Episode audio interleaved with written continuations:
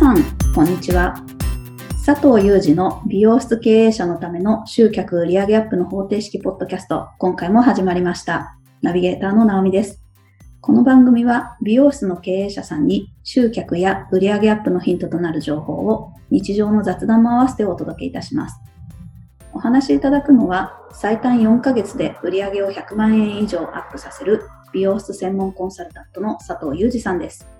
佐藤さん、よろしくお願いします。よろしくお願いします。直美さん、いつも思うんですけど、はい。直美さんって、なんか、すごい、なんていうの言葉がうまいのが出てこないな、こう。えっと、なんていうの？え、何ですか？きちきちっとした女性っていうか、しっかりしたした女性ってすごいイメージがあるんですけど、はい。でも多分人間生きてりゃそんなことばっかじゃないと思うんですよ。なんか。はい。なんか、なんかそういう面白い直美さんのその、やってらんなかったみたいなエピソードし聞きたいなと思って。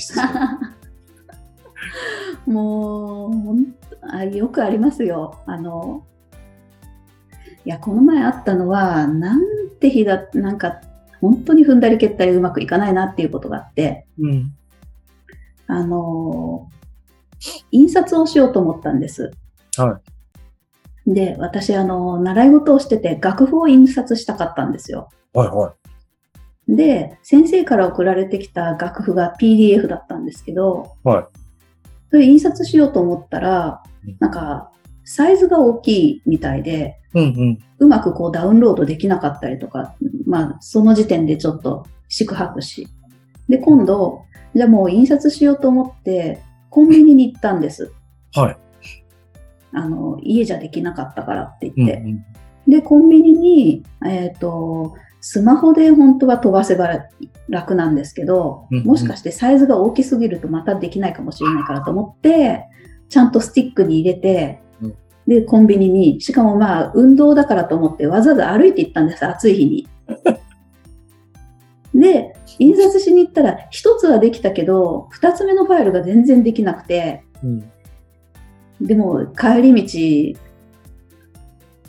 靴を試したんです。新しく、なんていうか、かかとの靴ずれを、うん。あの、調整するためにわざわざ登山靴みたいなの履いて、かかとに新しいなんかこう、うんクッション入れて歩いてったんですけど、もう痛くなっちゃって、その、うん。あれが合わなくて。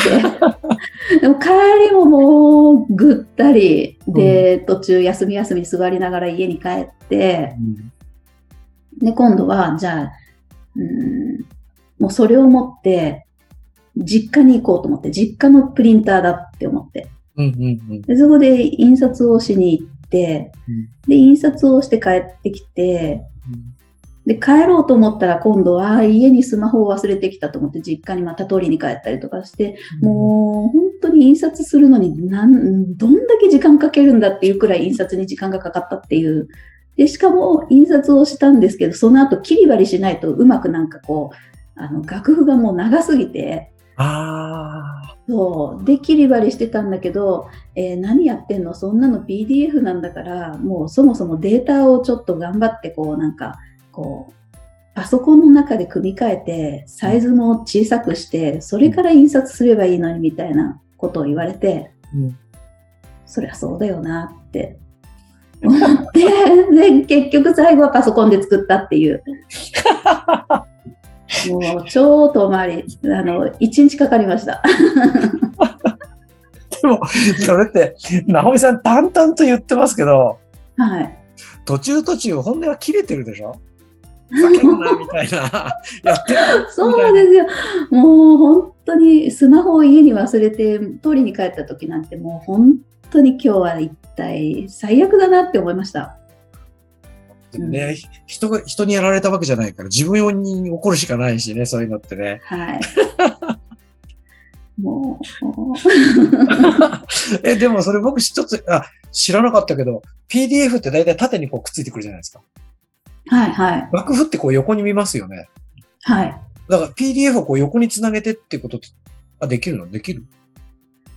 できるの？なんか、そう、PDF 自体は全然1枚、2枚目、3枚目、4枚目ってなってるんですけど、うんうん1枚目と2枚目をここう見開きの1ページにするみたいな印刷の設定にして、はいはいはい。で、枚数を少なくしたって感じだったんですけどね。あ。そうか、そうか。そう。でも冷静に考えたらきっとあれですよね。直美さんの知識をもってすれば、うちで最終的にパソコンでくっつけたっていうけど、それは最初から分かっ、できることっていうか、勉強してできたんじゃなくて、分かってることっていうか、できる分かって、分かってましたね。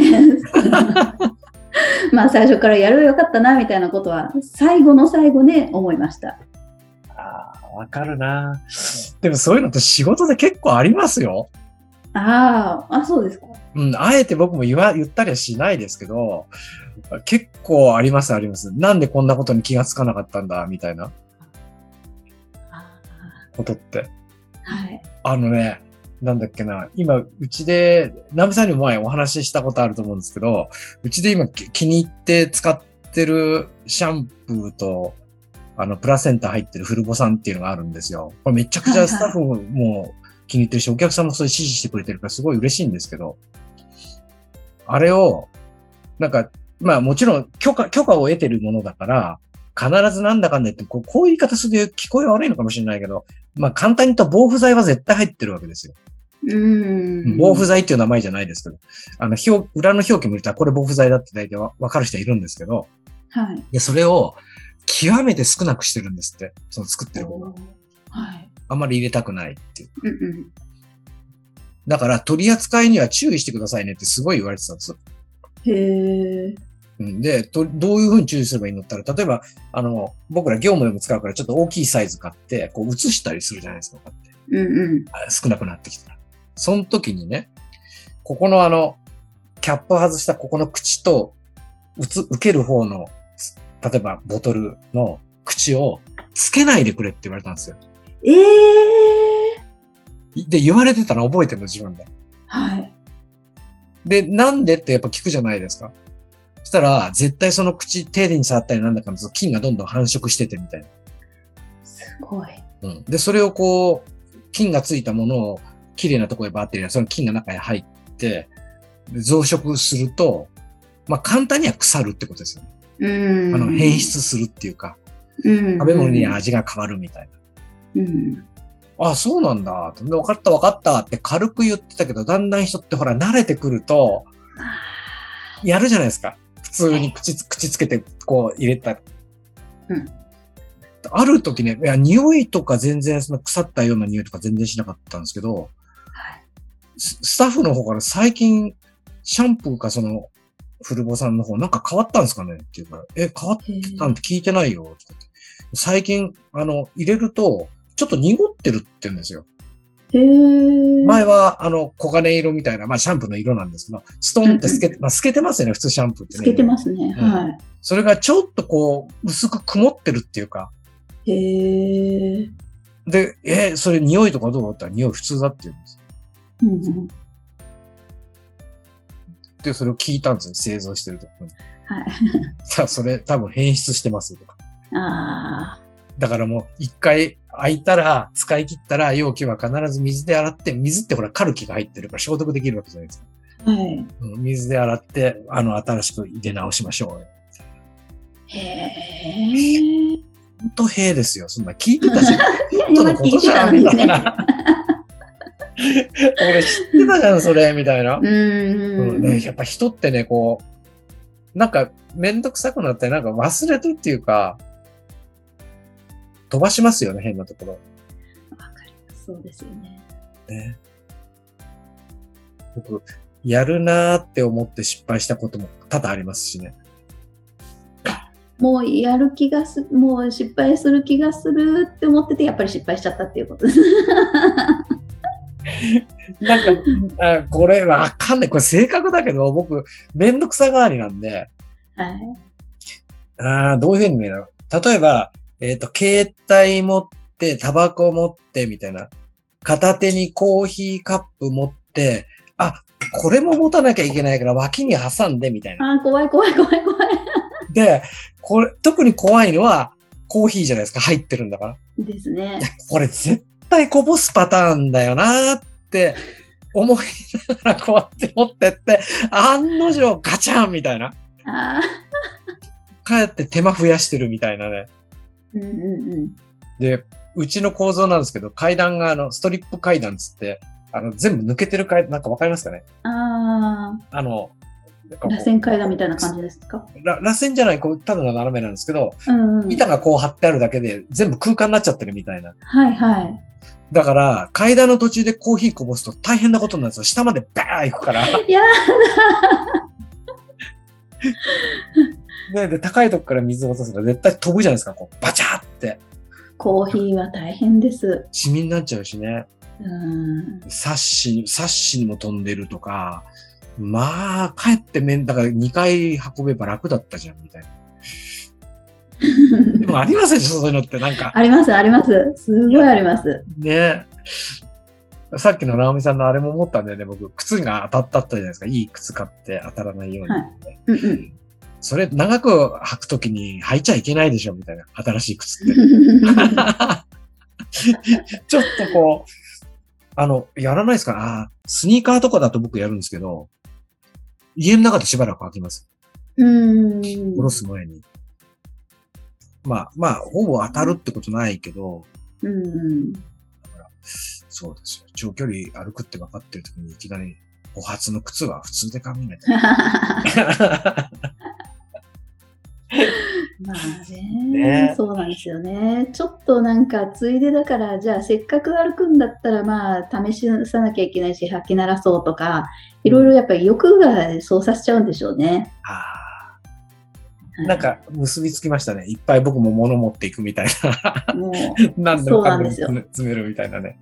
最初はこれで楽ができると思ってやってるんですよね。うんうんうんうん。はい。でも地道に行かないと、ほら失敗したって自分でも分かってるから腹が立つっていう。ああ、わかるなーわかるなもでも、あの、仕事、だでも仕事ってまさしくそれだと僕思うんですけどね。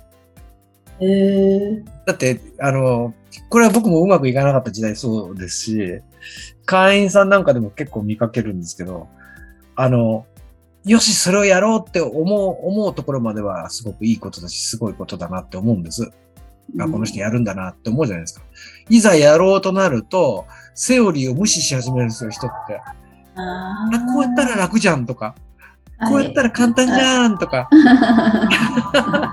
そうですね。そうそううんそう。そうすると、なんかほら、こう、ね、直美さん女性だから、例えば料僕が料理がうまくいかなかったって、それ、佐藤さん、そこそれダメだよ、それちゃんとやんなきゃみたいな。例えば、余熱を取れた、余熱取んなきゃダメだよ、みたいな。これめんどくさいからって、ちょっとあったかいけどいいやってやったら、大体う失敗するじゃないですか、料理って。本当に。でしょ？ななんかね、いい結果を求めようと、絶対楽をしようとしちゃダメ。うん。楽とか、あれもこれもっていっぺんにやるんじゃなくて、やっぱり一つのものに集中して、うん。ら楽、楽、楽しちゃダメだよね。絶対にセオリー通りにやるべきだなって思うんちょっとくらいはしょれたらはしょっちゃいたいっていう欲望との、じゃあ、なんていうか、日々戦いですかね。う。そうそうそう。本当そうですよ。うん。あの、いや、まあ、本当に仕事とプライベートとか趣味は分けなきゃいけないのは分かってるんだけど、はい。だって絶対やってるもん、趣味だって自分のやりたいことだって、結構楽する、したいがために何かやって失敗するとか、ああ、まあまあ。こけるとかやってるじゃないですか。でも、それは趣味だったり好きなことだから、あの、その、誰に腹立てるってこともないじゃないですか。うん。なんかちゃんとやっときゃよかったで終わるけど、仕事ってどうなんだろうな。みんな、なんかほら、利益出したいからがん、なんか頑張るはずなのに、うんそれでもう、もうやんない、これやんないっていうのってなんか本当に利益欲しいと思ってんのかな？とか思っちゃうよね。ああ、そうか。仕事こそそうですよね。しそうやってしっかり、うん、やってないと。あ、うんなんかそんな、そんな気すんだよね。あの、それこそ、仕事こそ、だってお金欲しいんでしょ、売り上げ上げたいでしょ、利益欲しいんでしょって。だから何かやったことないことを、それを勉強するだけだって変な意味めんどくさいってめんどくさいじゃないですか。買ったらいいし。まあまあまあ。うんうん。で、それをまたやるっていうのはもっと大変だと思うんですよ。やったことないことだと。うん。だけど、そこでやるんだったら、絶対自分の感情とかなんかその楽とか入れちゃダメだよね、本当ですよね。そうですね。うんうん。とりあえずセオリー通りやって、まあ、それでも完璧ってなかなかないと思うけど、野球、あ野球っていうかスポーツだとわかりやすいですよね。こうやって打てば打てるよって言って、打てる感じを掴んでから自己流はいいと思うんですよ。あでも打てないから学んだのに、で、打つ前から練習する前から自己流入れたらまた全然変えちゃってるわけじゃない？自分で。ー。うんうんうん。だから打てる感覚を何回でもこう、味わって、はい。まあ、極端には100発100中打てるようになりました。うん。たらもうちょっとこう腰にひをひねり入れりゃもっと遠くへ飛ぶぞとか、ホームラン出るぞとか、ああ。はいはいある、あるじゃないですかね。はい。うん。楽しちゃダメ。なるほど。そうですね。本当そう思う。何か、すごく上手な人が何かを自分なりにちょっとここは変えてみるとかっていうのはありだと思うけど、うん料理が下手な人は自分を出しちゃダメだし、うん 二度、二度往復した方がいいっていうことで安全だっていうのは安全権取った方がいいし、最最初は。仕事も全く一緒かなって、いつも思ってますよ。ですね。反省。いや、で。も人間はあれですからね、経験経験でこう成長していきますからね。あ、そうですね。よく失敗も。う。うんよく言うじゃないですか、成功が続いちゃったら人間ってやばいですよね。調子に乗るじゃないですか。いいことがずっと続いちゃう。うんうん失敗するから、なんか経験を積んで、なんか成長していくっていうか、うん。うん、人とけ喧嘩しちゃったからトラブルを起こさないにはどうすればいいかって考えるようになると思うし、はい。まあ僕も言えますけど。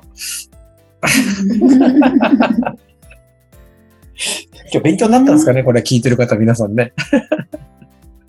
あるあるですよね。人の失敗から学ぶことってすごく簡単だから、うん。うん、そりゃそうだよなって思っていただけたらいいですね。うん、ですね。うん。うん。まあ今日はちょっと内容を砕けた話でまとめましたけど、ぜひ意見を聞いてみてください。本当ですね。本当ですね。はい。あ、あのぜひ、ご質問もそうですし、感想もお寄せいただいたら、ね、あの、また、こんなリクエストがあって、ここんなお話をしてほしいとか、えーとうんうんこういう感想を持ちましたとか、うんあの、ぜひ声をお寄せいただければって思いますね。ぜひぜひですね。ね。はい。はい。ありがとうございます。それでは最後にお知らせです。美容室経営者のための集客売上アップの方程式ポッドキャストでは皆様からのご質問、ご感想を募集しております。ポッドキャストの詳細ボタンを押していただきますと質問フォームが出てきますのでそちらからお寄せいただければと思います。それでは今回はここまでとなります。また次回お会いしましょう。佐藤さん、ありがとうございました。ありがとうございました。